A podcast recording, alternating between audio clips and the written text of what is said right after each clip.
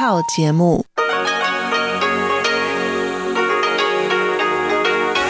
ที่นี่สถานีวิทยุเรดิโอไต้หวันอินเตอร์เนชันแนล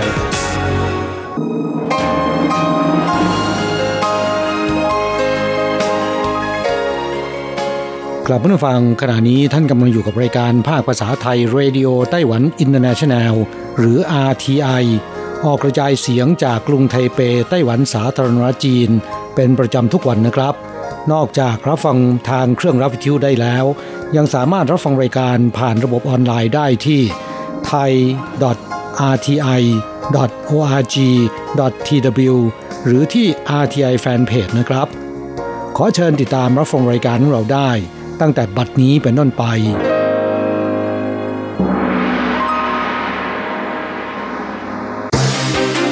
ลำดับแรก ขอเชิญติดตามรับฟัง ข่าวประจำวัน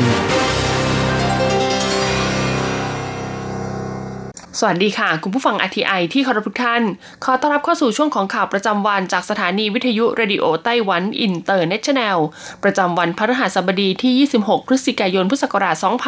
2563 ข่าวไต้หวันวันนี้มีดิฉันมณพรชัยวุฒิเป็นผู้รายงานค่ะ มีรายละเอียดของข่าวที่น่าสนใจดังนี้ สภาบริหารไต้หวันออก5มาตรการครอบคลุมการนำเข้าเนื้อหมูในทุกด้าน ตั้งแต่วันที่ 1 มกราคมพุทธศักราช 2564 เป็นต้นไป ไต้หวันจะอนุญาตให้มีการนำเข้าเนื้อหมูที่มีสารแลคโตพามีนหนึ่งในสารเร่งเนื้อแดงกลุ่มเบต้าอะโกนิสต์ มาจำหน่ายในไต้หวัน นายกรัฐมนตรีซูเจินชังนะคะ กล่าวระหว่างประชุมสภาบริหารไต้หวันวันนี้ว่า เพื่อเป็นการขจัดข้อสงสัยของประชาชน ที่มีต่อการนำเข้าเนื้อหมู สภาบริหารไต้หวันจึงมีมติอนุมัติมาตรการจัดการควบคุมการนำเข้าเนื้อหมู โดยครอบคลุม 5 ประการ ประกอบด้วย 1. ตรวจสอบโรงงานผลิตที่สหรัฐอเมริกา โดยไต้หวันจะส่งเจ้าหน้าที่เข้าไปตรวจสอบ หากโรงงานใดยังไม่ได้รับการตรวจสอบจะไม่อนุญาตให้นำเข้าเนื้อหมูมาอย่างไต้หวัน 2. เพิ่มหมายเลขสินค้าใหม่ขึ้นมาจากเดิม 22 รายการเพิ่มเป็น 76 รายการ เพื่อสะดวกและง่ายต่อการควบคุมตรวจสอบ 3. ตรวจสอบแบบล็อตต่อล็อตเพื่อให้แน่ใจว่ามีคุณภาพตามมาตรฐานสากล 4. ติดฉลากเครื่องหมายไว้อย่างชัดเจน โดยกระทรวงสาธารณสุขและสวัสดิการไต้หวัน จะพิมพ์สติกเกอร์ติดหน้าบรรจุภัณฑ์ที่มีลักษณะแตกต่างกัน โดยเนื้อหมูที่ผลิตในไต้หวันจะเป็นสติกเกอร์ทรงกลมสีน้ำเงิน ส่วนเนื้อหมูที่นำเข้าจะเป็นสติกเกอร์ทรงสามเหลี่ยมสีแดง พร้อมแสดงรายละเอียดอื่น ๆ และ 5. ดำเนินการตรวจสอบอย่างเข้มงวดรัดกุม โดยสภาบริหารได้อนุมัติงบประมาณ 320 ล้านเหรียญไต้หวัน อุดหนุนรัฐบาลท้องถิ่นให้เพิ่มการตรวจสอบ และหากพบเห็นการกระทำผิดกฎหมาย จะต้องลงโทษทันที เพราะเนื้อหมูนำเข้ามีผลกระทบต่อสุขภาพของประชาชน สำนักงานตัวแทนไต้หวันประจำสหรัฐพบผู้ติดเชื้อโควิด -19 ยืนยันแล้วเพิ่มอีก 9 ราย วันนี้กระทรวงการต่างประเทศไต้หวันเผยว่าสำนักงานตัวแทนไต้หวันประจำสหรัฐอเมริกา ยืนยันมีผู้ติดเชื้อโควิด -19 เพิ่มอีก 9 ราย ทางสำนักงานจึงต้องปิดทำการชั่วคราว การยื่นขอเอกสารทั้งหมดจะดำเนินการจัดส่งผ่านทางไปรษณีย์เท่านั้น หากสำนักงานกลับมาเปิดทำการตามปกติเมื่อไหร่จะแจ้งให้ทราบต่อไป กระทรวงการต่างประเทศไต้หวันกล่าวว่าเมื่อวันที่ 24 พฤศจิกายน มีเจ้าหน้าที่ 2 คนยืนยันผลตรวจว่าติดเชื้อโควิด -19 จากนั้นในวันที่ 25 พฤศจิกายน ผู้สัมผัสใกล้ชิดผู้ติดเชื้อ 2 รายแรก ก็เข้ารับการตรวจโควิด -19 และยืนยันผลว่าติดเชื้ออีก 9 คน จึงสั่งการให้เจ้าหน้าที่ทั้งหมดทำการแยกกักตัวเพื่อสังเกตอาการในที่พักอาศัย และดำเนินการติดตามผู้สัมผัสใกล้ชิด โดยได้จัดให้มีการเข้ารับการตรวจโควิด -19 ครั้งที่ 2 แล้ว เพื่อยืนยันผลอีกครั้งว่ามีผู้ติดเชื้อเพิ่มหรือไม่ พร้อมกันนี้ยังได้ดำเนินการฆ่าเชื้อทำความสะอาดภายในสถานที่ของสำนักงานตัวแทนด้วย ทั้งนี้เจ้าหน้าที่จำเป็นต้องปรับเปลี่ยนวิธีการทำงาน เพื่อไม่ให้เกิดผลกระทบกับการให้บริการด้านธุรกรรมต่าง ๆกระทรวงการต่างประเทศกล่าวอีกว่าสถานการณ์แพร่ระบาดของโควิด -19 ในสหรัฐยังรุนแรงต่อเนื่อง กระทรวงการต่างประเทศจึงเฝ้าติดตามสถานการณ์แพร่ระบาดในพื้นที่ตั้ง ของสำนักงานตัวแทนไต้หวันอย่างใกล้ชิด พร้อมให้การช่วยเหลือเพื่อปกป้องดูแลสุขภาพของบุคลากร และส่งเสริมการดำเนินงานให้เป็นไปอย่างราบรื่น ไต้หวันมีอันดับ CG Watch 2020 อยู่ที่ 4 ของเอเชีย ถือเป็นอันดับดีที่สุดในประวัติศาสตร์ Asian Corporate Governance Association หรือ ACGA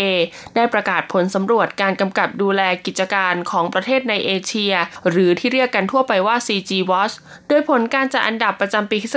2020 นี้ ไต้หวันคว้าอันดับที่ 4 มาครองจากทั้งหมด 12 ประเทศในเอเชีย ถือว่าเป็นผลงานดีที่สุดในประวัติศาสตร์ รายการสำรวจของ CG Watch จะแบ่งการประเมินออกเป็น 7 หมวดประกอบด้วย 1. Government and Public Governance 2. Regulator 3. CG Rule 4. List Company 5. Investor 6. Auditor and Audit Regulator และ 7. Civil Society and Media ซึ่งไต้หวันมีคะแนนดีขึ้นทุกรายการ ผลคะแนนเฉลี่ยทั้งหมดจึงอยู่ที่ 62.2%เป็นรองเพียงอันดับ1ออสเตรเลีย 74.7%อันดับ 2 ฮ่องกง 63.5%และสิงคโปร์ 63.2%เท่านั้น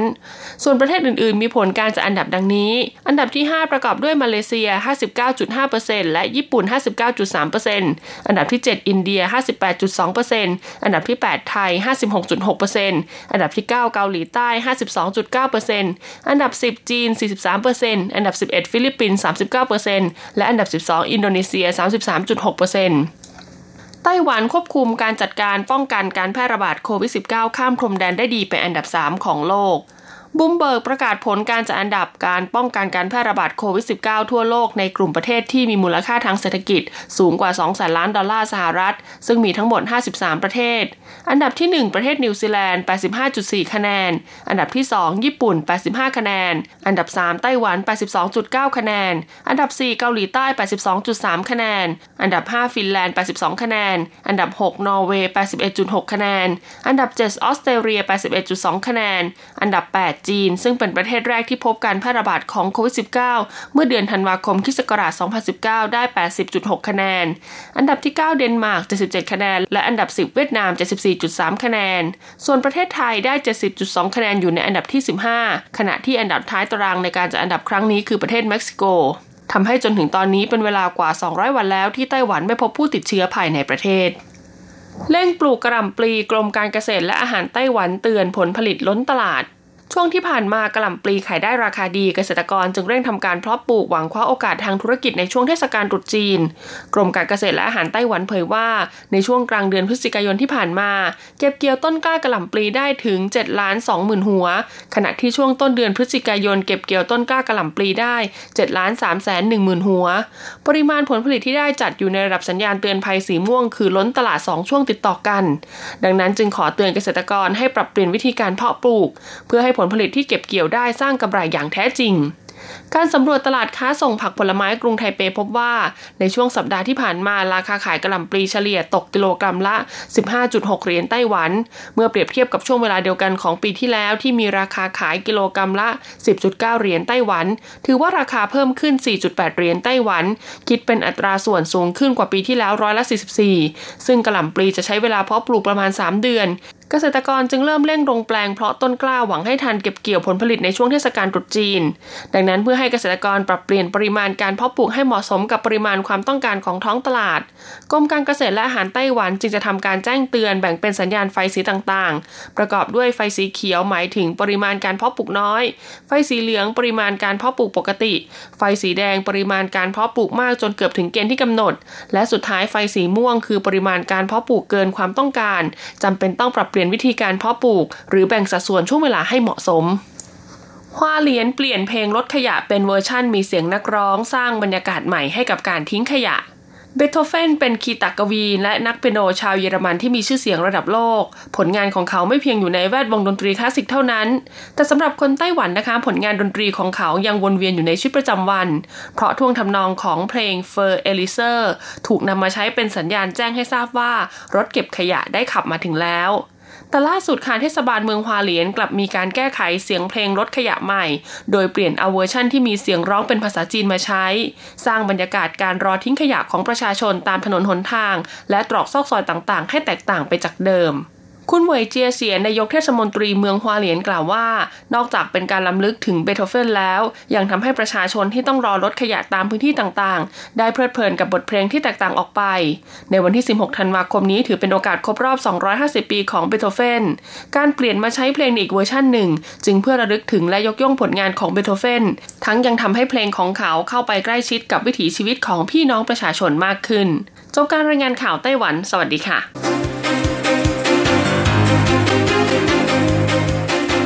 ต่อไปขอเชิญฟังข่าวต่างประเทศและข่าวจากเมืองไทยค่ะ สวัสดีค่ะ คุณผู้ฟังที่เคารพ ช่วงของข่าวต่างประเทศและข่าวในเมืองไทยรายงานโดยดิฉันกัญจยากริชยาคมค่ะ ข่าวต่างประเทศสำหรับวันนี้นั้นเริ่มจากข่าว เซี่ยงไฮ้ผงอาดขึ้นเป็นเมืองที่มีการเชื่อมต่อมากที่สุดในโลก สมาคมการขนส่งทางอากาศระหว่างประเทศหรือไออาตาเปิดเผยดัชนีการเชื่อมต่อทางอากาศ ซึ่งวัดการเชื่อมต่อระหว่างเมืองในประเทศหนึ่งกับเมืองทั่วโลก โดยสัมพันธ์กับการค้า การท่องเที่ยว การลงทุน และเศรษฐกิจอย่างมีนัยสำคัญ พบว่าสถานการณ์โรคโควิด -19 ส่งผลกระทบร้ายแรงต่อการเชื่อมต่อระหว่างประเทศทำให้อันดับต่างๆ เปลี่ยนแปลงไปมาก เนื่องจากการเชื่อมต่อระหว่างประเทศถูกระงับลง ส่งผลให้การเชื่อมต่อระหว่างเมืองต่างๆ ภายในประเทศมีมากขึ้น จนครองสัดส่วนการเชื่อมต่อไปแทน นครเซี่ยงไฮ้ของจีนแผ่นดินใหญ่ โคนกรุงลอนดอนของอังกฤษขึ้นเป็นแชมป์เมืองที่มีการเชื่อมต่อทางอากาศมากที่สุดในโลก กรุงลอนดอนที่เคยครองตำแหน่งเมืองที่มีการเชื่อมต่อทางอากาศมากที่สุดในโลกเมื่อเดือนกันยายนปีที่แล้ว มีการเชื่อมต่อลดลงถึงร้อยละ 67 ลงไปอยู่ที่อันดับ 8 แทน ขณะที่นครเซี่ยงไฮ้ขึ้นจากอันดับ 2 มาเป็นอันดับหนึ่งและตามมาด้วยอีก 3 เมืองของจีนแผ่นดินใหญ่ได้แก่ กรุงปักกิ่ง เมืองกวางโจวและนครเฉิงตู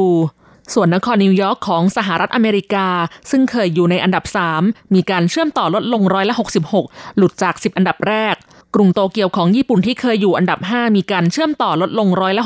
65 ด้านกรุงเทพมหานครซึ่งเคยอยู่ในอันดับ 7 มีการเชื่อมต่อลดลงร้อยละ81ฮ่องกงที่เคยอยู่อันดับ 8 มีการเชื่อมต่อลดลงร้อยละ81 และกรุงโซลของเกาหลีใต้ที่เคยอยู่อันดับ 9 มีการเชื่อมต่อลดลงร้อยละ69 ข่าวต่อไปมาราโดนาอดีตนักฟุตบอลชื่อดังของอาร์เจนตินาเสียชีวิตแล้วด้วยวัย 60 ปี ดิเอโกมาราโดนาเทพบุตรลูกหนังของโลกตลอดการ ราชันชุดฟ้าขาวของทีมชาติอาร์เจนตินา ซึ่งได้รับการยกย่องอย่างกว้างขวางว่าเป็นหนึ่งในบรรดานักฟุตบอลที่ยิ่งใหญ่ที่สุดของโลก ก่อนที่การติดยาเสพติดและเหล้าจะทำลายอาชีพของเขา มาราโดน่าเสียชีวิตแล้วในวัย 60 ปีด้วยอาการหัวใจวาย หลังเข้ารับการผ่าตัดสมองและออกจากโรงพยาบาลได้ 2 วันเมื่อวันพุธที่ผ่านมา ภายในบ้านของเขาซึ่งตั้งอยู่ในเขตชานเมืองของกรุงบัวโนสไอเรส ซึ่งเป็นเมืองหลวงของอาร์เจนตินาไม่นานมานี้มาราโดน่าต้องต่อสู้กับปัญหาสุขภาพ และเพิ่งได้รับการผ่าตัดฉุกเฉินเพื่อนำเลือดข้างออกจากสมองไปเมื่อไม่กี่สัปดาห์ก่อน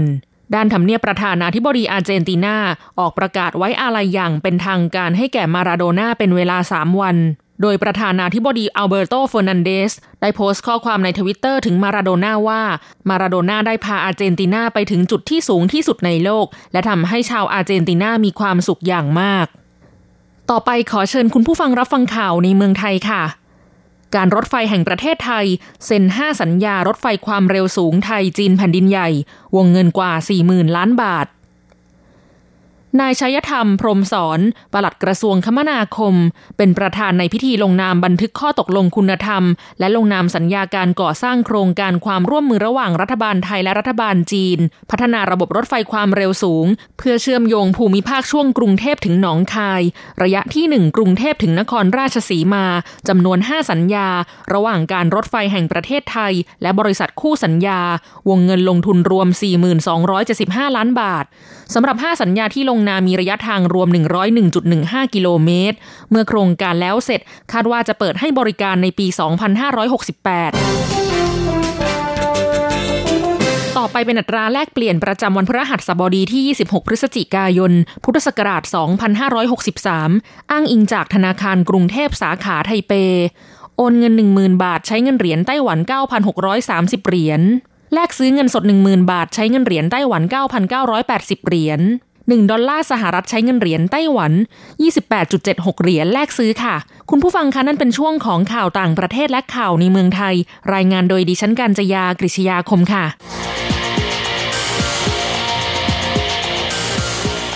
กรรมการกิจการชาวจีนพ้นทะเลของไต้หวัน ขอเชิญชวน ส่งผลงานเข้าร่วมประกวด ชิงรางวัลสื่อภาษาจีนในต่างประเทศ ซึ่งแบ่งเป็นรางวัลสื่อสิ่งพิมพ์ หรือสื่อโซเชียล และรางวัลสื่อวิทยุ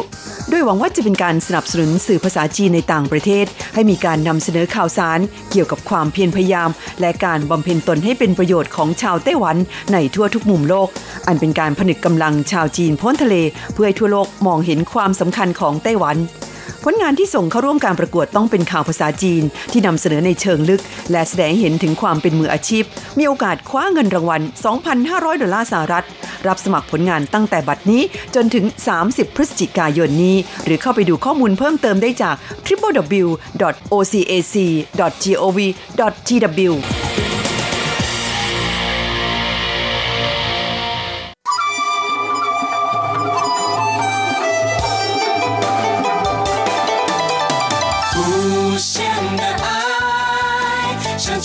世界传开永恒的关怀，来自台湾之音 RTI ครับคุณครับขณะนี้คุณกำลังติดตามรับฟังรายการภาคภาษาไทยจากสถานีวิทยุ RTI ซึ่งส่งกระจายเสียงจากกรุงไทเป ไต้หวันสาธารณจีนอยู่นะครับและต่อไปนั้นขอเชิญคุณผู้ฟัง ติดตามรับฟังชีพประจรเศรษฐกิจ จากการจัดเสนอของกฤษณัยสายประพาส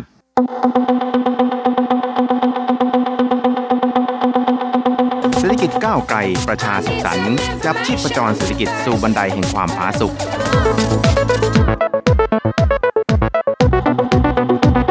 ร่วมจับชีพประจรเศรษฐกิจกับกฤษณัยสายประพาส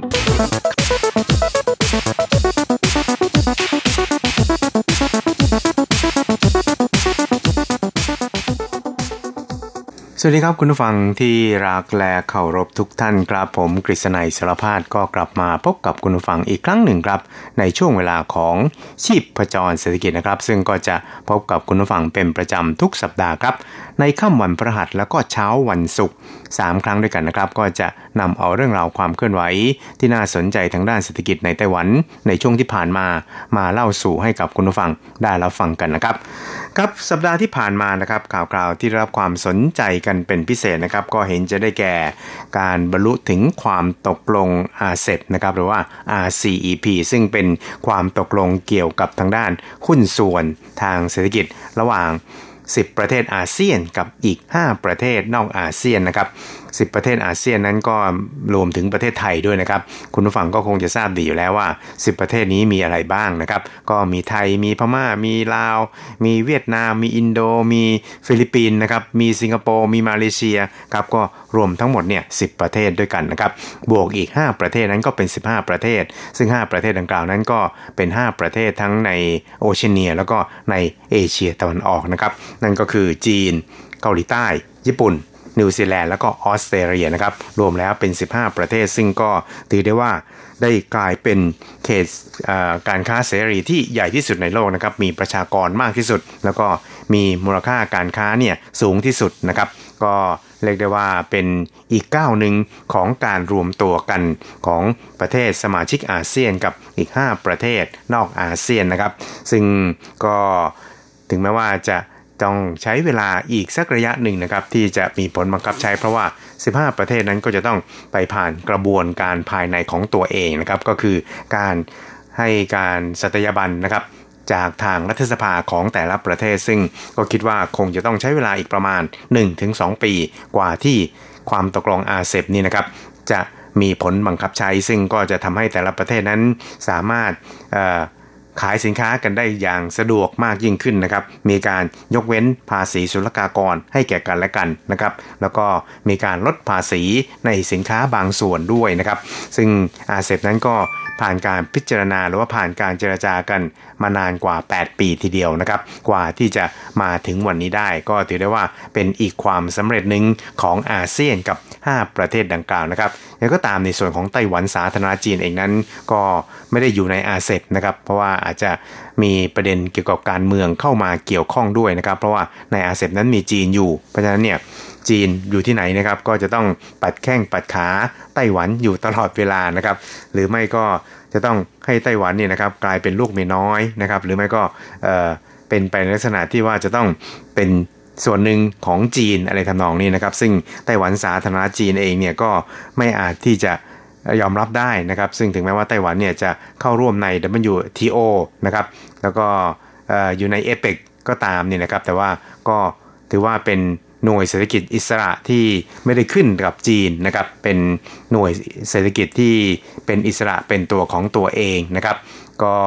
ได้เข้าร่วมใน 2 องค์กรดังกล่าว แต่ว่าในช่วงนั้นเนี่ยก็อาจจะกล่าวได้ว่าความสัมพันธ์ระหว่างไต้หวันกับจีนนั้น อาจจะค่อนข้างราบรื่นนะครับ แต่ว่าช่วงนี้เนี่ยก็อยู่ในลักษณะที่กระท่อนกระแท่นพอสมควรครับเพราะว่ารัฐบาลท่านประธานาธิบดีชาอิงหวนนั้น ก็ไม่ได้ยอมรับในหลักการจีนเดียวนะครับ แล้วก็ ย้ำอยู่ตลอดเวลานะครับว่าทั้งสองฝ่ายนั้นควรจะต้องนั่งลงมา เจรจากันอย่างสันติเพื่อหาวิธีการในการแก้ปัญหาระหว่างกันนะครับ แต่ว่าก็ต้องตั้งอยู่บนพื้นฐานของการรักษาเสรีภาพและสันติภาพบนช่องแคบไต้หวันนะครับ ไม่ควรที่จะต้องมีการตั้งเงื่อนไขอะไรไว้ล่วงหน้านะครับครับและจากการที่ไต้หวันไม่ได้เป็นส่วนหนึ่งของอาเซบนี่นะครับ ก็ทำให้ไต้หวันเนี่ยก็อาจจะได้รับผลกระทบ จากอาเซบเนี่ยไม่น้อยเลยทีเดียวนะครับ แต่อย่างไรก็ตามเนี่ยในส่วนของสถาบันวิจัยทางเศรษฐกิจของไต้หวันหลายแห่งครับก็บอกว่าเนื่องจากว่านักธุรกิจไต้หวันนะครับก็มีการวางแผนการต่างๆ เอาไว้ล่วงหน้าแล้วเนี่ยนะครับแล้วก็มีการกระจายตลาดไปยังทั่วโลกแล้ว เพราะฉะนั้นเนี่ยผลกระทบที่จะเกิดขึ้นกับไต้หวันในส่วนนี้นะครับก็อาจจะไม่มากนักนะครับ ซึ่งถึงแม้ว่าจะเป็นเช่นนั้นก็ตามเนี่ยทางกระทรวงเศรษฐการไต้หวัน ซึ่งดูแลรับผิดชอบเกี่ยวกับทางด้านการพัฒนาอุตสาหกรรมในไต้หวันเนี่ยก็ยังคงให้ความสนใจเกี่ยวกับผลกระทบที่อาจจะเกิดขึ้นกับภาคอุตสาหกรรมต่างๆ ในไต้หวันเพราะฉะนั้นเนี่ยสัปดาห์ที่ผ่านมาเนี่ยนะครับนางหวังเหมยฮวานะครับในฐานะรัฐมนตรีว่าการกระทรวงเศรษฐการไต้หวันนี่นะครับก็ได้เชิญบรรดาผู้ประกอบการ 5 อุตสาหกรรมนะครับที่คิดว่าอาจจะ ถูกผลกระทบจากอาเซบเนี่ยนะครับค่อนข้างสูงมาร่วมกันพิจารณา หรือว่ามาดื่มกาแฟกันนะครับ คุยกันแบบว่าจับเข่าเว้ากันซื่อๆอะไรทำนองนี้นะครับ ก็เพื่อที่จะรับฟังความคิดเห็นของบรรดาผู้ประกอบการทั้ง 5 ภาคอุตสาหกรรมดังกล่าวว่า จะส่งผลกระทบอย่างไรนะครับทางว่าไต้หวันไม่ได้เข้าอยู่ในอาเซบแล้วก็จะมีมาตรการรองรับอย่างไร แล้วก็จะต้องให้รัฐบาลเนี่ยให้ความช่วยเหลืออย่างไรบ้างนะครับสำหรับภาคภาคอุตสาหกรรมดังกล่าวนะครับก็ประกอบไปด้วย 5 ภาคอุตสาหกรรมทางด้านสิ่งทอนะครับทางด้าน จักรยานนะครับแล้วก็ยังรวมไปจนถึงภาคอุตสาหกรรมที่เกี่ยวข้องกับปิโตเคมี เกี่ยวกับทางด้านเหล็กกล้านะครับเกี่ยวกับทางด้านพลาสติกนะครับซึ่งก็มีการพูดคุยกัน แล้วก็จะต้องยื่นมือให้ความช่วยเหลือเพื่อที่จะให้ภาคอุตสาหกรรมต่างๆ เหล่านี้นะครับสามารถยืนอยู่บนลำแข้งของตัวเองได้นะครับครับอย่างไรก็ตามเนี่ยนะครับในส่วนของการขยายตลาดไปยังประเทศต่างๆ เหล่านี้เนี่ยนะครับ ก็เรียกได้ว่า ทางรัฐบาลเนี่ยนะครับก็ต้องพยายามในการที่จะผลักดันการเจรจาเพื่อจัดทำความตกลงคุ้มครองอการลงทุนนะครับหรือว่าป้องกันการเก็บภาษีซ้อนระหว่างกัน หรือว่าเป็นการให้การคุ้มครองลักษณะซึ่งกันและกันกับบรรดาประเทศในอาเซียนนะครับ เพื่อให้ทั้งสองฝ่ายนั้นสามารถที่จะมีการค้าและการ ไปมาหาสู่กันเนี่ยได้คล่องตัวมากยิ่งขึ้นนะครับ แล้วก็ไม่ทำให้อุตสาหกรรมไต้หวันนั้น ได้รับผลกระทบมากจนเกินไปครับ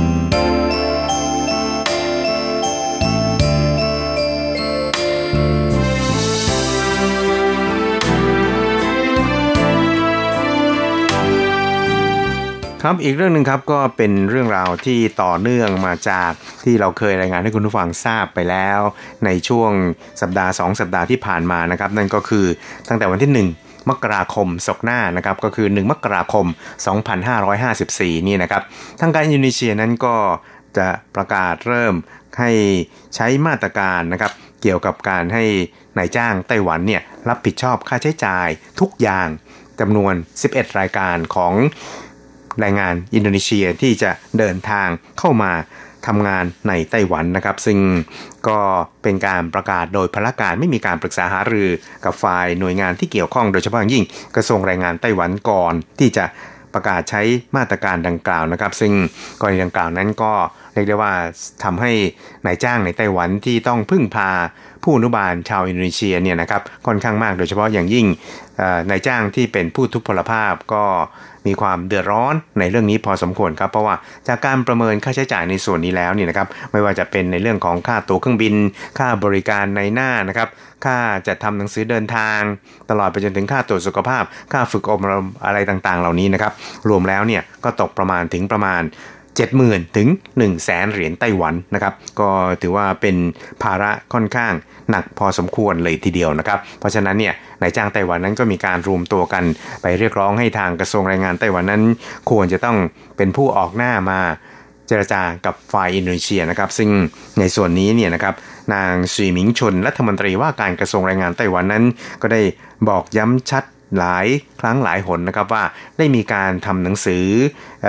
ชี้แจงนะครับหรือว่าได้มีการทำหนังสือเพื่อที่จะขอให้ทางฝ่ายอินโดนีเซียเนี่ยนะครับได้พิจารณาในเรื่องนี้แล้วก็เรียกร้องให้อินโดนีเซียเนี่ยควรที่จะต้องมาเจรจาตาอวยกับ ฝ่ายไต้หวันซะก่อนก่อนที่จะดำเนินมาตรการดังกล่าวนะครับ เพราะว่าความตกลงความร่วมมือทางด้าน แรงงานระหว่างไต้หวันกับอินโดนีเซียนั้น ก็ระบุชัดเลยทีเดียวนะครับว่ามาตรการต่างๆ ที่จะออกมานั้น จะต้องผ่านการพิจารณาของทั้งสองฝ่าย แล้วก็มีการตกลงกันซะก่อน จึงจะสามารถที่จะมาใช้ได้นะครับ แล้วก็นอกจากนี้นะครับท่านรัฐมนตรีแรงงานไต้หวันเนี่ยก็ยังได้วิพากษ์วิจารณ์ การกระทำของรัฐบาลอินโดนีเซียนะครับว่าเป็นการกระทำที่ไม่น่าจะ เป็นการกระทำของประเทศที่มีอธิปไตยประเทศหนึ่งอะไรทำนองนี้นะครับ ซึ่งก็รู้สึกว่าจะเป็นข้อความที่ค่อนข้างรุนแรงพอสมควรเลยทีเดียวนะครับนี่ก็ตามเนี่ยนะครับเมื่อวันเวลาเนี่ยมันก็ลุล่วงไปแล้วก็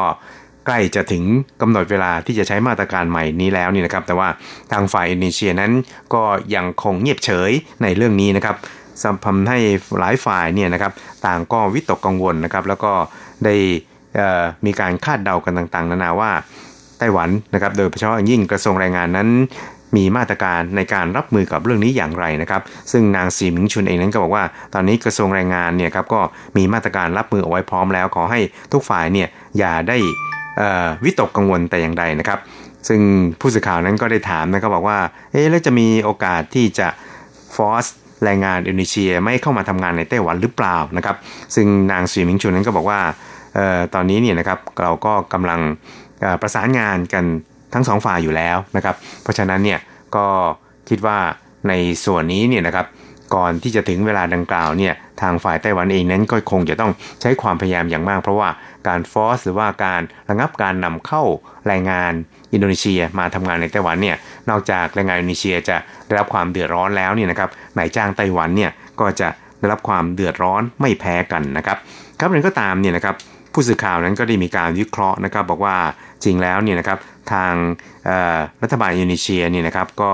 ได้เคยประกาศเอาไว้แล้วนะครับว่าตั้งแต่ปี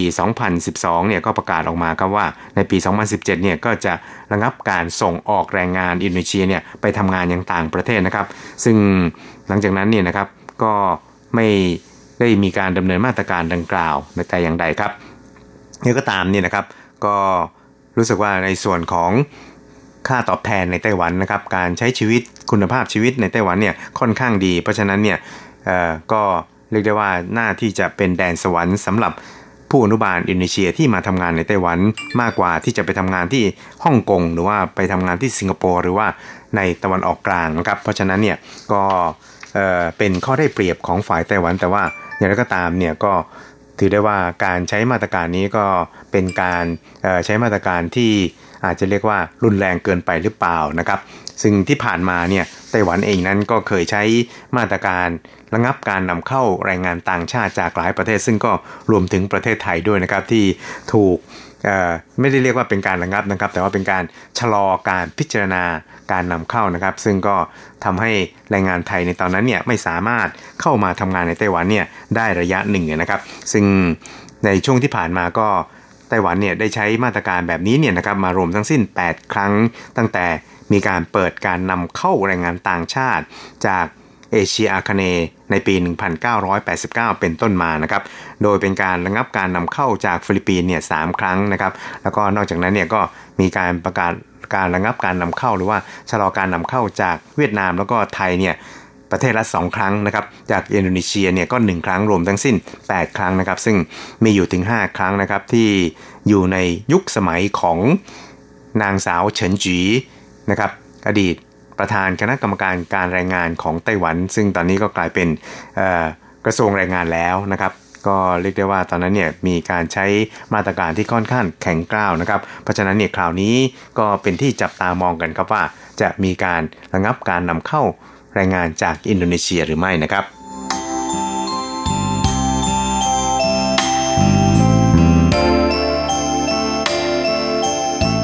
ครับคุณครับเวลาของชีพจรสเศรษฐกิจในวันนี้ก็หมดลงแต่เพียงเท่านี้ครับ เราจะกลับมาพบกันใหม่ในสัปดาห์หน้า สวัสดีครับ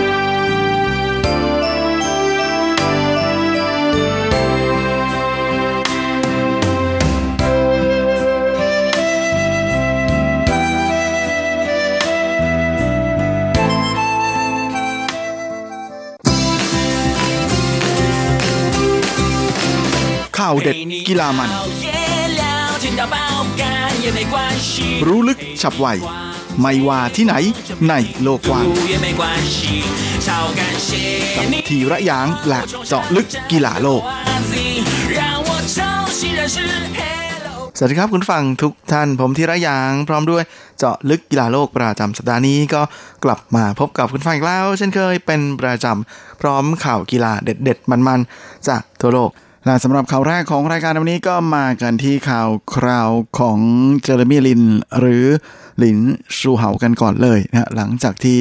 ก่อนหน้านี้ก็มีข่าวหลุดออกมานะว่าเจ้าตัวนั้นก็กำลังอยู่ระหว่างการซ้อมฟิตซ้อมร่างกายนะร่วมกับออดีต เพื่อนร่วมทีมเก่านะฮะในทีม Golden State Warrior อ่าซึ่งก็เป็นทีมระดับแชมเปี้ยนของ NBA นะของสหรัฐนะฮะซึ่งหลินซูเหาเองก็ได้โพสต์ภาพระหว่างที่เขาไปฝึกซ้อมกับทีมนี้นะฮะโดยมีภาพของสตีเฟนเคอร์รีนะฮะ point guard คนดังของ NBA อยู่ใน IG ของหลินชูเหาด้วยนะฮะซึ่งเจ้าตัวเองนั้นจริงๆ ตอนแรกก็ปีที่แล้วนะฮะหลังจากที่คว้าแชมป์ได้แหวนแชมป์ NBA มานะร่วมกับโตรอนโตแรปเตอร์ก็ย้ายไปเล่นที่ CBA ของอประเทศจีนนะครับ ซึ่งเป็นลีกบาสเกตบอลอาชีพ แล้วก็เขาไปเล่นให้กับทีมเป่ยจิง Duck นะหรือเป็ดปักกิ่ง นะครับแหมชื่อนี้เชื่อว่าคงจะถูกถูกบากนะครับนักชิมชาวไทยทั้งหลาย นั่นแหละนะครับ ก่อนที่หลังจากเล่นไปได้ปีหนึ่งนะเจ้าตัวก็ออกมาโพสต์ว่าเขาอยากจะกลับไปล่าฝันนะฮะกับการกลับไปเล่นใน NBA ครั้ง แล้วก็จากนั้นไม่นานก็มีการโพสต์ภาพที่เขาไปซ้อมนะฮะกับสตีเฟนเคอรีอะไรประมาณนั้นจนมีข่าวลือออกมาแบบแม้ใหญ่โตทีเดียวว่าลินซูเฮาเตรียมจะกลับไปเล่นใน NBA ร่วมกับ Golden State Warrior หรือเปล่านะก่อนที่สุดท้ายแล้วแม่ ก็มีสื่อฝรั่งนะฮะออกมาเบรกข่าวนี้กันหัวคำมัมเลยทีเดียวนะฮะว่าการที่ลินชูเฮามีการโพสต์ภาพอะไรแบบนี้นะฮะแล้วก็มีภาพของเขากับสตีเฟนเคอร์รีนั้นเป็นเพราะว่าต้องการจะขายรองเท้านะ โดยแบรนด์ที่ทั้งคู่เป็นพรีเซนต์เป็นฝีมือของแบรนด์ที่ทั้งคู่เป็นพรีเซนเตอร์อยู่นั่นเอง อย่างไรก็ดีนะครับแหมล่าสุดเมื่อช่วงกลางสัปดาห์ที่ผ่านมานี้ ก็มีข่าวมาจากสื่อทางเมืองจีนเหมือนกันนะว่าทีมเป็ดปักกิ่ง ต้นสังกัดของลินซูเหาเมื่อปีที่แล้วนั้นก็ยังคงสนใจนะที่จะพยายามเจรจากับลินซูเหานะเพื่อให้เจ้าตัวนั้นยังเปลี่ยนใจนะเปลี่ยนใจกลับมาเล่นบาสเกตบอลในเมืองจีนต่อ โดยปัจจุบันนะทางเป่ยจิง Duck นั้นก็มีผู้เล่นต่างชาติอยู่ 2 คนนะก็คือโจนาธานกิบสันกับจัสตินแฮมิลตันในขณะที่ฝ้าของหลินซูเหาเองนะฮะแม้ว่าจะปฏิเสธ ที่จะต่อสัญญากับไปจริงดักไปนะฮะก่อนที่จะบอกว่าจะกลับไปหาโอกาสในการลงเล่นใน NBA ให้ได้นั้น เจ้าตัวเองก็ได้ออกมายอมรับเหมือนกันนะว่าเขายังคงติดตามความเคลื่อนไหวของอทีมไปจริงดักอยู่ตลอดนะพร้อมกับยังคงมีปฏิสัมพันธ์ มีความสัมพันธ์ที่ดีนะกับเพื่อนร่วมทีมเดิม อันนี้ก็เหมือนเหมือนกับว่า จะเป็นการไม่ปิดประตูตายนะฮะแมยังเหลือทางถอยเอาไว้นะฮะแถมจริงๆแล้วเมื่ออช่วงกลางปีที่ผ่านมานั้นก็มีข่าวใหญ่ข่าวหนึ่งเหมือนกันครับ ซึ่งก็คือข่าวที่ว่าหลินซูเหาได้ยื่นขอสัญชาติไต้หวันสาธารณจีนนะฮะที่จริงๆ ถ้าเขายื่นได้จริงนะฮะแล้วก็มีโอกาสได้เป็นจริงเนี่ยเขาจะ ไม่ไม่มีฐานะเป็นผู้เล่นต่างชาติในการลงเล่นอาชีพที่เมืองจีนนะเพราะฉะนั้นก็ไม่รู้เหมือนกันนะว่าการที่จู่ๆลินชูเฮามาขอสัญชาติของไต้หวันสาธารณจีนนั้น จะเป็น ต้องการเปิดทางด้านนี้เอาไว้ ประตูบานนี้เอาไว้หรือเปล่า ก็ไม่รู้เหมือนกันนะเพราะมันก็ถือเป็นการช่วยให้ทีมต้นสังกัดนะถ้าเขาจะไปเล่นในเมืองจีนนะถ้าเขาจะไป ก็จะช่วยให้ทางทีมต้นสังกัดนั้น สามารถลดจำนวนโคต้าผู้เล่นต่างชาติลงได้ แต่อันนี้ก็คงจะต้องไปอรอดู ความคืบหน้ากันอีกทีนะเพราะแม่เรื่องแบบนี้คงจะต้องมีอะไรแน่ๆนะฮะมีอะไรในกอไผ่ก็กินมาม่าปูเสือรอกันได้เลย ถ้ามีความคืบหน้าอะไร ผมจะรีบหามาฝากทุกท่านกันเลยครับ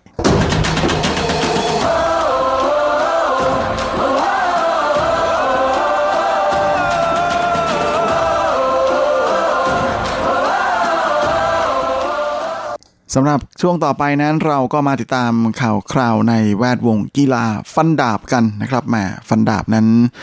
ชื่อภาษาจีนเรียกว่าจีเจียนนะฮะซึ่งก็เป็นกีฬาสากล ที่มีการแข่งขันในไต้หวันนะมานานแล้วในไต้หวันนั้นก็มีรายการใหญ่อย่างไทเป Open ด้วยนะที่ถือเป็นรายการระดับนานาชาติเลยทัวร์นาเมนต์หนึ่งนะฮะแล้วก็จัดกันมาได้20 กว่าปีแล้วนะฮะปีนี้ก็มีการจัดอีกครั้งหนึ่งนะโดยจัดกันไปเมื่อช่วงสุดสัปดาห์ที่ผ่านมา แต่เนื่องจากว่าในการแข่งขันก็ไม่สามารถเชิญนักกีฬาจาก ต่างประเทศนะที่เป็นชาวต่างชาติมาร่วมลงแข่งได้นะก็เลยทำให้การแข่งขันนั้นก็เลยเปลี่ยนจากแบบโอเพนนะกลายเป็นการแข่งขันในระดับในประเทศแทน ซึ่งปีนี้ก็จัดขึ้นเป็นปีที่ 25 แล้ว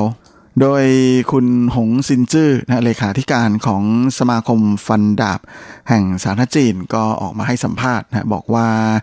การที่สามารถยังจัดการแข่งขันได้ในช่วงเวลาแบบนี้เนี่ยก็ถือเป็นเรื่องที่ดีมากๆแล้ว แม้ว่า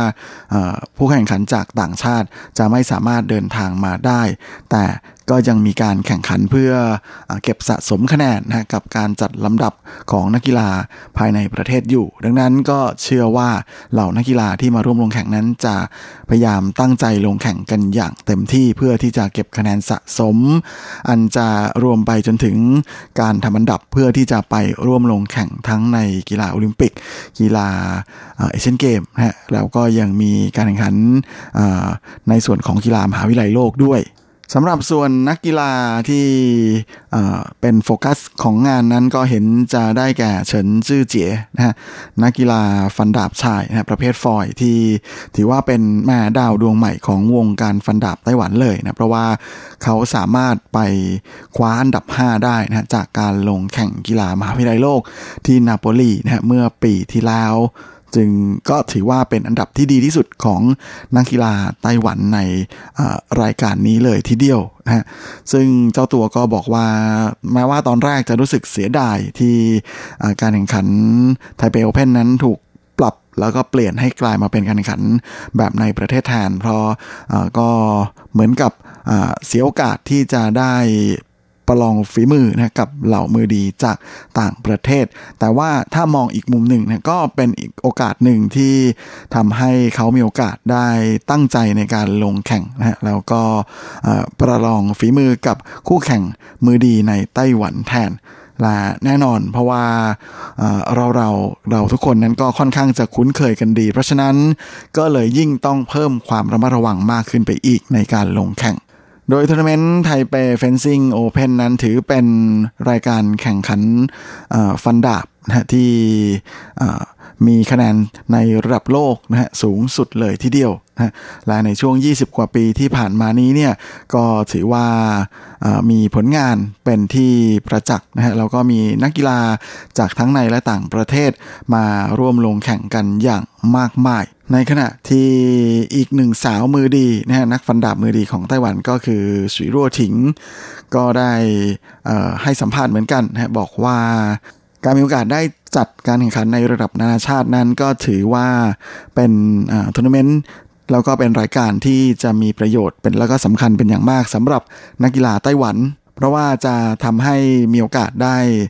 ประลองฝีมือนะกับเหล่ามือดีจากต่างชาตินะฮะโดยที่ตัวเองจะได้ลงแข่งในสนามที่มีความคุ้นเคยทำให้ตัดปัญหาเรื่องความ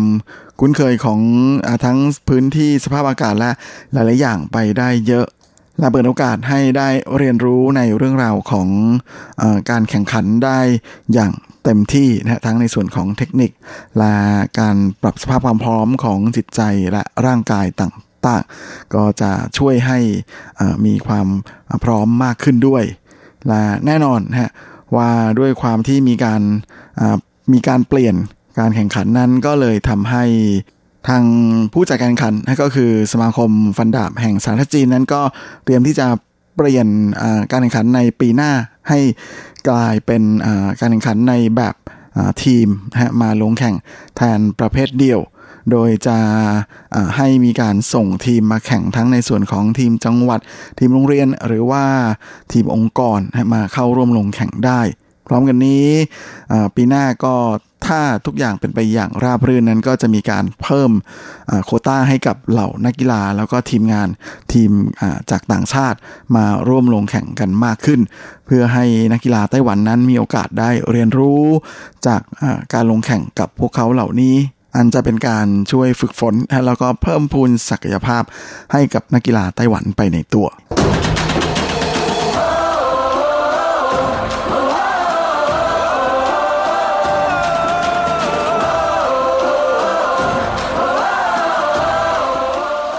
และสำหรับช่วงท้ายรายการในวันนี้นะครับก็เช่นเคยนะกับตารางโปรแกรมการแข่งขันไม่ใช่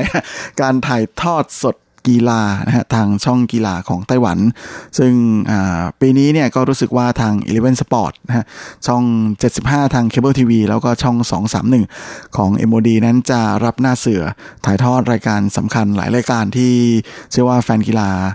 คนไทยที่อยู่ในไต้หวันน่าจะสนใจนะทั้งในส่วนของฟุตบอลพรีเมียร์ลีกของอังกฤษ แล้วก็ยังมีการแข่งขันลีกวอลเลย์บอลอาชีพ ทั้งชายและหญิงของไต้หวันด้วย โดยจะมีการถ่ายทอดผ่าน 2 ช่องนะฮะนอกจาก Eleven Sport 1นะก็คือช่อง 75 ของเคเบิลทีวีและช่อง 231 ของ MOD นะก็ยังมีช่อง Eleven Sport 2 ก็คือช่อง 230 ของเคเบิลทีวีและช่อง 232นะของ MOD แต่ส่วนใหญ่จะถ่ายที่ Eleven Sport หนึ่งมากกว่านะโดยช่วงสุดสัปดาห์นี้นะก็จะมีให้ดูกันตั้งแต่คืนวันศุกร์เลยนะฮะเวลาประมาณตีสี่นะฮะหรือเวลาศูนย์นาฬิกาสาห้าสิบห้านาทีของเช้ามืดวันที่ 28 พฤศจิกายน ซึ่งจะถ่ายทอดฟุตบอลพรีเมียร์ลีกของอังกฤษนะฮะเป็นการถ่ายทอดสดการพบกันระหว่างคริสตัลพาเลซกับนิวคาสเซิลยูไนเต็ดนะฮะหลังจากนั้นในวันเสาร์นะฮะตอน5โมงเย็นเนี่ยก็จะมีการถ่ายทอดสด การแข่งขันวอลเลย์บอลชายนะฮะระหว่างทีมคอนติ กับทีมการไฟฟ้าไต้หวัน หรือไต้หวัน Power นะฮะเวลาหนึ่งทุ่ม ก็จะเป็นวอลเลย์บอลชายระหว่างทีมเทาหยวนไทชันนะจะเจอกับทีมไถจงฉางลี่ ทั้งหมดนี้ถ่ายทอด ในช่อง Eleven Sport 1 นะครับ แล้วก็ในส่วนของฟุตบอลอังกฤษนั้นก็จะเริ่มมีตอนอประมาณ 2 ทุ่มครึ่งนะฮะซึ่งจะถ่ายทอดที่ Eleven Sport 2นะกับการพบกันระหว่างไบรตันและหงส์แดงลิเวอร์พูลนะครับก่อนที่ช่วง 4 ทุ่ม 55 นาทีทาง Eleven Sport 1 จะถ่ายทอดคู่แมนซิตี้กับเบิร์นลีย์ ตามมาด้วยตอนกลางคืนนะฮะตีหนึ่งครึ่งของคืนวันเสาร์หรือเวลา 1 นาฬิกา 25 นาทีนะฮะจะเป็นการพบกันระหว่างเอเวอร์ตันกับลีดส์ยูไนเต็ดตีสี่นะฮะก็คือสามนาฬิกา 55 นาที ก็จะเป็นเวสต์บรอมวิชอัลเบียนเจอกับเชฟฟิลด์ยูไนเต็ด จากนั้นช่วงกลางวันของวันอาทิตย์นะฮะเวลาประมาณ 11โมงเช้านะฮะทาง Eleven Sport หนึ่งก็จะถ่ายวอลเลย์บอลชายนะฮะไถจงฉางลี่จะเจอกับทีมคอนตินะฮะแล้วก็เวลาบ่ายโมงจะเป็นวอลเลย์บอลชายเหมือนกันนะไทวันพาวเวอร์จะเจอกับวินลินมิซุโน่นะฮะเวลาบ่ายสามจะเป็นวอลเลย์บอลหญิงบ้างนะฮะกับทีมไทวันพาวเวอร์จะเจอกับ ไทเป่ยจิงหวาและเวลา5โมงเย็นก็จะมีทีมจงกัวเหรินเชียน จะเจอกับทีมจีสู้ชาวเผ่านะฮะมาปิดท้ายคืนวันอาทิตย์นะฮะที่เวลา3ทุ่ม55 นาทีจะเป็นการแข่งขันระหว่างทีมเซาท์แฮมป์ตันนะฮะเจอกับแมนเชสเตอร์ยูไนเต็ดของวันอาทิตย์นี้ถ่ายทางช่อง Eleven Sport หนึ่งล้วนๆเลย รักทีมไหน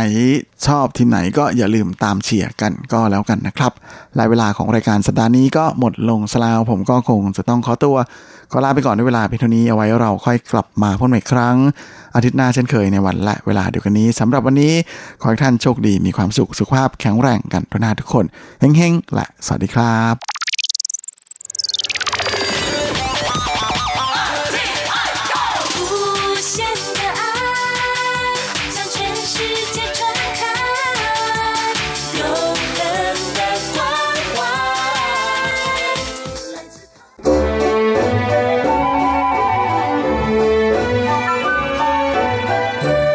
ว่าคุณจะชอบทาน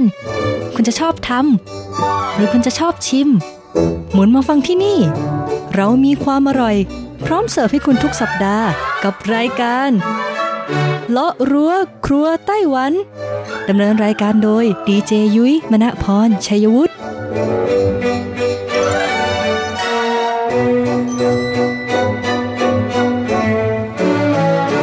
วัสดีค่ะ คุณผู้ฟังอาทีไอที่เคารพทุกท่านขอต้อนรับเข้าสู่รายการเลาะรั้วครัวไต้หวันค่ะ รายการที่จะนำเสนอเรื่องราวของความอร่อยที่เกิดขึ้นในไต้หวันนะคะดำเนินรายการโดยดิฉันดีเจยุ้ยมณพรชัยวุฒิค่ะ สำหรับเรื่องราวของเราในสัปดาห์นี้ค่ะบอกเลยว่าต่อเนื่องมาจากสัปดาห์ที่แล้วนะคะ หากใครจำได้ค่ะสัปดาห์ที่แล้วเนี่ยยุ้ยได้พูดถึงเรื่องราวของขนมหวานยอดนิยมของไต้หวันเลยก็ว่าได้นะคุณผู้ฟัง ยิ่งในเฉพาะหน้าหนาวแบบนี้ค่ะ จะเป็นที่นิยมมากๆเลยทีเดียวนะ นั่นก็คือเมนูที่มีชื่อภาษาจีนว่า ต้าหวาหรือภาษาไทยเราเรียกว่าเต้าหวยนั่นเอง สัปดาห์ที่แล้วค่ะเราพูดอันดับที่ 20 ถึงอันดับที่ 11 ไปแล้วนะคะ สัปดาห์นี้ค่ะเราจะมาต่อกันที่อันดับ 10 ถึงอันดับหนึ่งกับสุดยอดเต้าหวยที่อร่อยที่สุดในกรุงไทเปค่ะ งานนี้หากใครมีโอกาสได้มาเที่ยวกรุงไทเปนะคะ ก็อย่าลืมไปแวะชิมเต้าหวยร้านอร่อยเจ้าเด็ดเจ้าดัง ซึ่งต้องบอกเลยว่าแต่ละร้านเนี่ยนะรสชาติไม่เหมือนกันคุณผู้ฟังคือ texture ของเต้าหวยเนื้อสัมผัสที่เราจะได้รับเนี่ยไม่เหมือนกันกลิ่นก็แตกต่างกันนะคะ แล้วก็ยังมีรูปแบบของร้านนะที่แตกต่างกันออกไปด้วยละค่ะ ดังนั้นเพื่อไม่ให้เป็นการเสียเวลาเราไปเปิดตำราความอร่อยกันเลยดีกว่าค่ะ ช่วง เปิดตำรา ความอร่อยสำหรับอันดับที่ 10 ค่ะ เป็นร้านเต้าหวยหรือว่าร้านโต้หวานะคะ ที่มีชื่อว่าซอยเบรโซค่ะ ชื่อภาษาจีนของเขาก็คือ เออจีเชียนโต้หรูนั่นเอง ต้องบอกเลยว่าร้านนี้นะคะ เป็นร้านไม่เก่ามากนะผู้ฟังเรียกได้ว่าเป็นร้านขายเต้าหวยแบบร่วมสมัยเลยทีเดียวค่ะ เพราะว่าเจ้าของร้านเนี่ยยังเป็นวัยรุ่นอยู่เลยนะ แต่ว่ามีความชื่นชอบในการรับประทานเต้าหู้มากๆค่ะ เขาก็เลยเปิดร้านนี้ขึ้นมานะคะ ซึ่งต้องบอกเลยว่าเมนูในร้านเขานะ นอกเหนือจากเต้าหวยนะคะ ที่โด่งดังมากอยู่แล้วนะ ก็ยังมีน้ำเต้าหู้อีกหลากหลายรสชาตินะคะ ซึ่งต้องบอกเลยว่าผลิตกันสดๆวันต่อวันเลยทีเดียว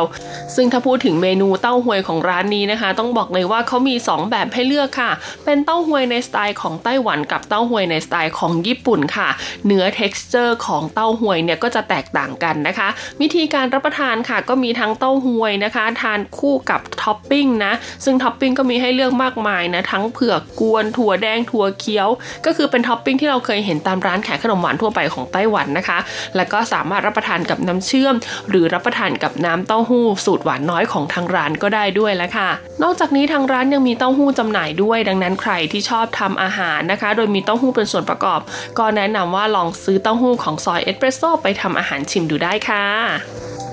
ต่อมาอันดับที่ 9 ค่ะ เป็นร้านเต้าหวยที่มีชื่อภาษาอังกฤษว่า Sweet Uncle นะคะ ชื่อภาษาจีนของเขาก็คือซุยกุยปัวกู่เจ๋าเว่ยค่ะ ต้องบอกเลยว่าร้านนี้เป็นร้านขายขนมหวานชื่อดังเก่าแก่อีกร้านหนึ่งเลยนะคะ ซึ่งตั้งอยู่ในเขตเป่ยโถของกรุงไทเปค่ะ ดังนั้นวิธีการเดินทางก็จะไกลนิดนึงนะ แต่หากใครอยู่แถวซื่อลิ้นเป่ยโถตั้นสุยนะคะ ก็สามารถนั่งรถไฟฟ้ามาลองชิมกันได้ค่ะ พิกัดที่ตั้งของทางร้านก็คือไทเป่ยซื่อเป่ยโถชีนะคะ บนถนนสือผายลู่เออต้วนนะคะ ถนนสือผายช่วงที่ 2 ซอยที่ 75 ค่ะ ชี่สืออู่เชียงป่าเฮา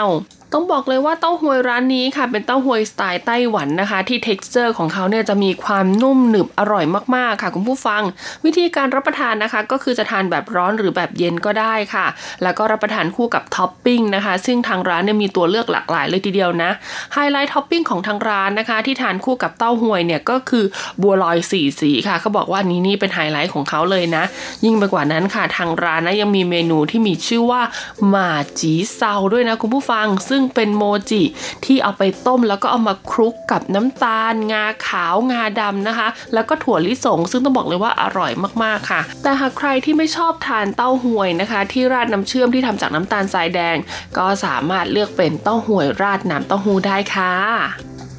ต่อมาอันดับที่ 8 ค่ะ คือร้านเต้าหวยที่มีชื่อว่าเซอร์จื่อกูเจ๋าเว่ยเต้าหวานะคะ ร้านนี้ค่ะตั้งอยู่ในเขตซื่อหลินของกรุงไทเปไม่มีสาขานะคุณผู้ฟังนะ พิกัดของเขาก็คือไทเปซื่อซื่อหลินชี บนถนนเซอร์เจิ้งลู่五號 นะคะ เปิดให้บริการตั้งแต่เที่ยงวันจนถึง4ี่ทุ่มค่ะ ร้านจะหยุดทุกวันจันทร์คุณผู้ฟัง ต้องบอกเลยว่าเต้าหวยของเขาจะมี 2 แบบด้วยกันค่ะ แบบแรกก็คือเป็นเต้าหวยธรรมดาสีขาว อีกแบบหนึ่งเนี่ยจะสีออกเหมือนเต้าหู้ไข่นิดนึงนะคะ เนื้อเนี่ยจะแน่นกว่ามีความเป็นพุดดิ้งนิดนึง เต้าหวยตัวนี้เนี่ยจะรับประทานคู่กับในส่วนของน้ำมะนาวด้วยนะ ดังนั้นน้ำเชื่อมของเขาเนี่ยก็จะมีการเหยาะน้ำมะนาวลงไปนิดนึงให้มีรสชาติเปรี้ยวๆนะคะ ซึ่งราคาจำหน่ายต้องบอกว่าถูกมากๆค่ะ ถ้วยละ 30 เหรียญไต้หวันเท่านั้น สามารถเลือกท็อปปิ้งได้หลากหลายเลยทีเดียวนะ ท็อปปิ้งหลักๆของทางร้านเลยนะคะ ที่จะมีก็คือ花生 ค่ะถั่วลิสง แล้วก็จะมีในส่วนของถั่วแดงถั่วเขียวนะคะ แล้วก็จะมีเมล็ดไข่มุกนะคะ มีเท่านี้นะทางร้านมีท็อปปิ้งเท่านี้จริง ๆ นะคะเรียกได้ว่าเป็นรสชาติเต้าหวยแบบ original ของไต้หวันอย่างแท้ true เลยทีเดียวค่ะ เอาเป็นว่าใครที่ชอบนะคะ ก็สามารถเดินทางไปลองชิมกันได้ค่ะ ต่อมาอันดับที่ 7 ค่ะ คือร้านที่มีชื่อว่าโต้ฮวาจวงนะคะ คุณผู้ฟัง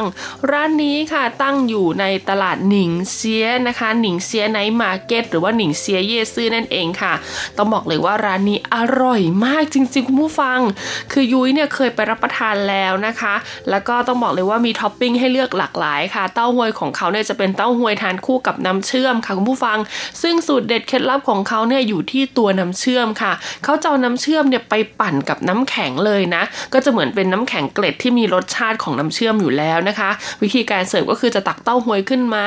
แล้วก็โปะหน้านะคะด้วยน้ำแข็งค่ะที่เป็นน้ำเชื่อมอยู่ในตัว แล้วก็ราดด้วยในส่วนของท็อปปิ้งนะคะ สูตรต่างๆ ของทางร้าน ราคาจำหน่ายก็ไม่แพงมากนะคุณผู้ฟังอยู่ที่ถ้วยละประมาณ 40-50 เหรียญไต้หวันเท่านั้นเอง ต้องบอกเลยว่าหากใครไปช่วงเย็นๆวันเสาร์อาทิตย์นะคุณผู้ฟังร้านนี้เนี่ยคิวยาวมากๆค่ะ แต่ก็ต้องยอมให้เขานะเพราะว่ารสชาติเขาอร่อยจริง ๆ ยุยรับรองว่าทุกคนจะต้องไม่ผิดหวังอย่างแน่นอน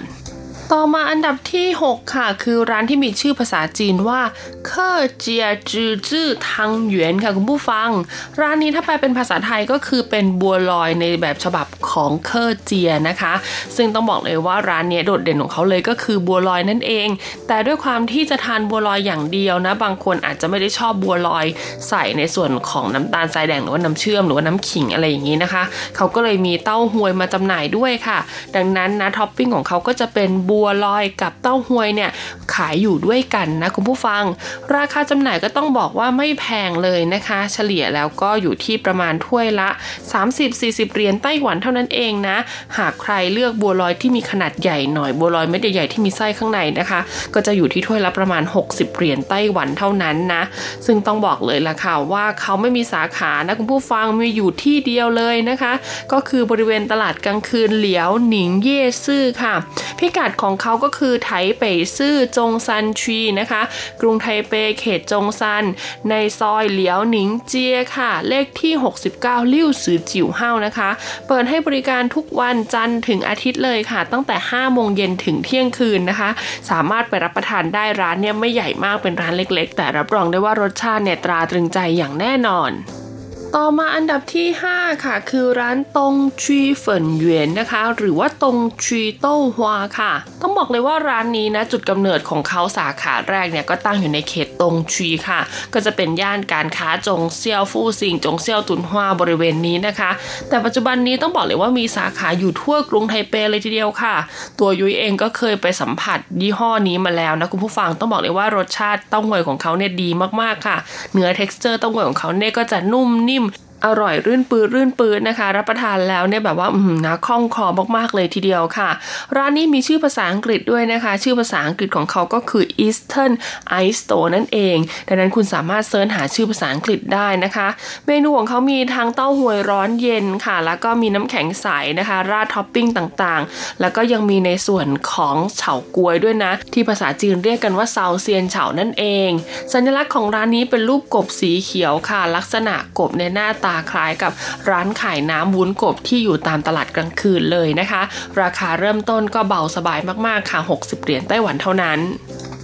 ต่อมาอันดับที่ 4 ค่ะ คือร้านที่มีชื่อว่าเซาโต้ฮวาค่ะ ร้านนี้ต้องบอกเลยว่าเก๋ไก่มากๆค่ะ เพราะเขาทำเป็นเต้าหวยคาเฟ่นั่นเองคุณผู้ฟัง ภายในร้านนะคะ นอกจากเมนูเต้าหวยที่อร่อยขึ้นชื่อแล้วนะ ก็ยังมีอาหารคาวจำหน่ายอีกด้วยค่ะ แต่เราจะไม่พูดถึงเนาะเพราะวันนี้เราตั้งใจจะมาพูดถึงเต้าหวยของเขาเท่านั้น เต้าหวยของเขาค่ะมีทั้งเป็นแบบ original ในสไตล์ไต้หวันนะคะ เลือกท็อปปิ้งได้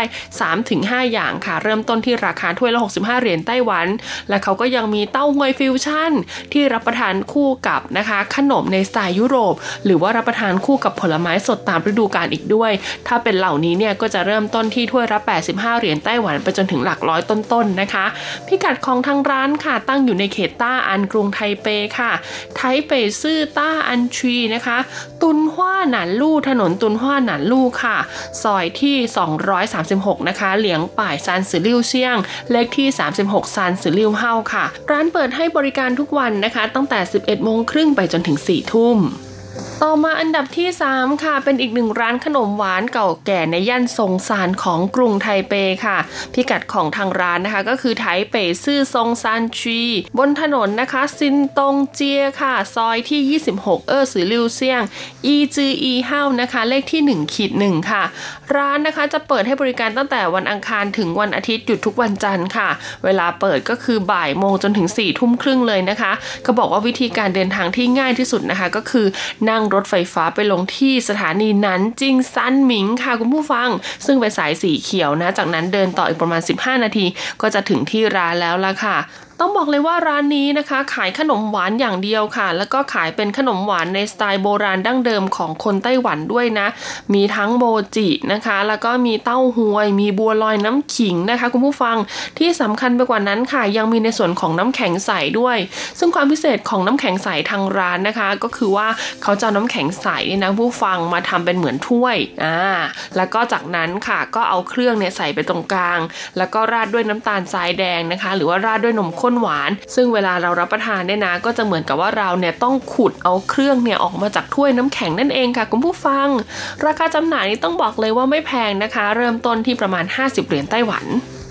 ต่อมาอันดับที่ 2 ค่ะ คือร้านเต้าหวยที่มีชื่อว่าป้ายสุยโต้ฮวาค่ะ จริงๆ แล้วร้านนี้นะคะ เป็นสาขาที่มาจากเมืองอีหลันค่ะ คุณผู้ฟังในเขตเจียวซีนะคะ เขามาเปิดที่กรุงไทเปบริเวณหยงคังเจียค่ะ พิกัดของทางร้านก็คือ台北市大安區 ค่ะ เขตต้าอัน ถนนหยงคังเจียนะคะ ซอยที่ 31 ค่ะ三十一巷 นะคะ 九號 เลขที่ 9 ร้านจะหยุดทุกวันพฤหัสส่วนวันที่เปิดทำการเนี่ยจะเริ่มตั้งแต่บ่ายสองไปจนกระทั่งถึงของหมดนะคะ ต้องบอกเลยว่าร้านนี้เนี่ยเป็นร้านเต้าหวยในสไตล์ที่ฟิวชั่นนิดนึงค่ะ มีการนำเอานะลักษณะของขนมหวานในสไตล์ญี่ปุ่นนะคะ มาผสมกับเต้าหวยนั่นเองนะดังนั้นท็อปปิ้งของเขาค่ะนอกเหนือจากท็อปปิ้งแบบ original ในสไตล์ของไต้หวันแล้ว คุณก็จะเห็นท็อปปิ้งในสไตล์ของญี่ปุ่นด้วย ซึ่งยุ้ยแนะนำว่าถ้าใครไปร้านนี้นะคะ ไปลองชิมเต้าหวยที่ทานคู่กับท็อปปิ้งสไตล์ญี่ปุ่นดู เพื่อจะได้ลิมรสชาติที่แปลกใหม่ของเต้าหวยในไต้หวัน และอันดับที่หนึ่งค่ะคือเต้าหวยจากร้านเชียนวี่เชียน ต้องบอกเลยว่าร้านนี้ค่ะเป็นร้านดังมากๆนะคะ มีสาขาอยู่ทั่วเอเชียเลยก็ว่าได้ค่ะ ต้องบอกเลยว่าเมนูเด็ดของเขานะคะ ที่โด่งดังไปถึงต่างประเทศเนี่ยก็คือเฉาก๊วยกับบัวลอยเผือกคุณผู้ฟัง แต่นะคะล่าสุดเนี่ยเขาก็เพิ่มในส่วนของเมนูเต้าหวยค่ะ หรือว่าเต้าหัวขึ้นมานะคะ ซึ่งต้องบอกเลยว่าเต้าหวยของเขาก็ texture แตกต่างจากเต้าหวยไต้หวัน original ร้านอื่นๆนะมีความปรับสูตรตรแล้วนะคะ ก็จะมีความหนึบมากกว่า แล้วก็จะมีกลิ่นของเต้าหู้ที่ชัดเจนมากๆค่ะ สามารถรับประทานคู่กับท็อปปิ้งของทางร้านที่มีหลากหลายได้เลยนะ หรือนะคะจะรับประทานคู่กับซอฟต์ครีมก็ได้ เพราะว่าทางร้านเนี่ยมีจำหน่ายซอฟต์ครีมด้วยละค่ะ ทานแบบเย็นแบบร้อนได้หมดเลยนะคะ ถ้ายุ้ยจำไม่ผิดนะคะ ร้านนี้เนี่ยมีสาขาอยู่ในประเทศไทยด้วยละค่ะ ถือว่าเป็นความโชคดีมากๆนะคะ ใครที่อยู่เมืองไทย แล้วอยากรับประทานเมนูเต้าหวยในสไตล์ไต้หวันแล้วก็ไปรับประทานได้ที่เชียนวิเชียนเลยค่ะเป็นไงกันบ้างคะกับเรื่องราวของ 20 ร้านเต้าหวยแสนอร่อยในเขตพื้นที่กรุงไทเปนะคะเอาเป็นว่าใครที่ฟังไม่ทันก็ไปรับฟังย้อนหลังกันได้เลยนะคะ บนเว็บไซต์ th.rti.org.tw เสิร์ชหารายการเลาะรั้วครัวไต้หวันนะคะสำหรับวันนี้ลาไปก่อนสวัสดีค่ะเราไม่เข้ากันเลยเธอไม่มีเวลา ฉันไม่เข้าใจเธอไม่